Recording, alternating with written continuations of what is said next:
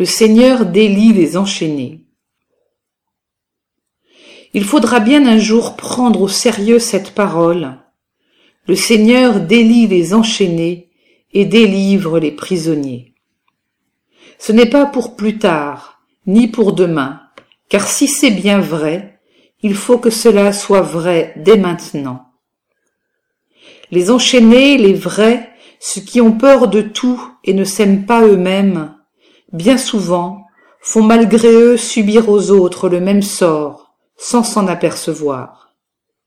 Autour d'eux, ils lient, paralysent, arraisonnent la vie, au risque de faire le vide et de redoubler le malheur. Si nous sommes du ressuscité, il n'y a pas d'histoire. Il faut avec lui aimer les enchaînés, être auprès d'eux une présence dont ils n'ont rien à craindre, supporter leur colère et leur chaîne sans pourtant s'y complaire, et desserrer un tout petit chouïa l'étau qui les enserre.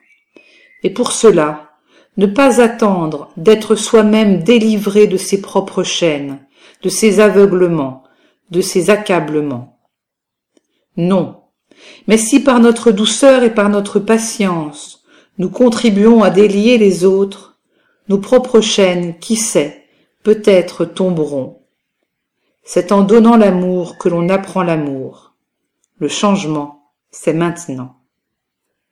Seigneur des vivants, tu n'as pas compté sur les puissants, mais au contraire sur les bras cassés que nous sommes, pour en faire rien de moins que tes messagers. Ce sont les petits, les invisibles, les très ordinaires, les étrangers que tu as choisis pour déposer dans leurs mots ta voix, ta parole de feu, cette voix qui délivre et relève.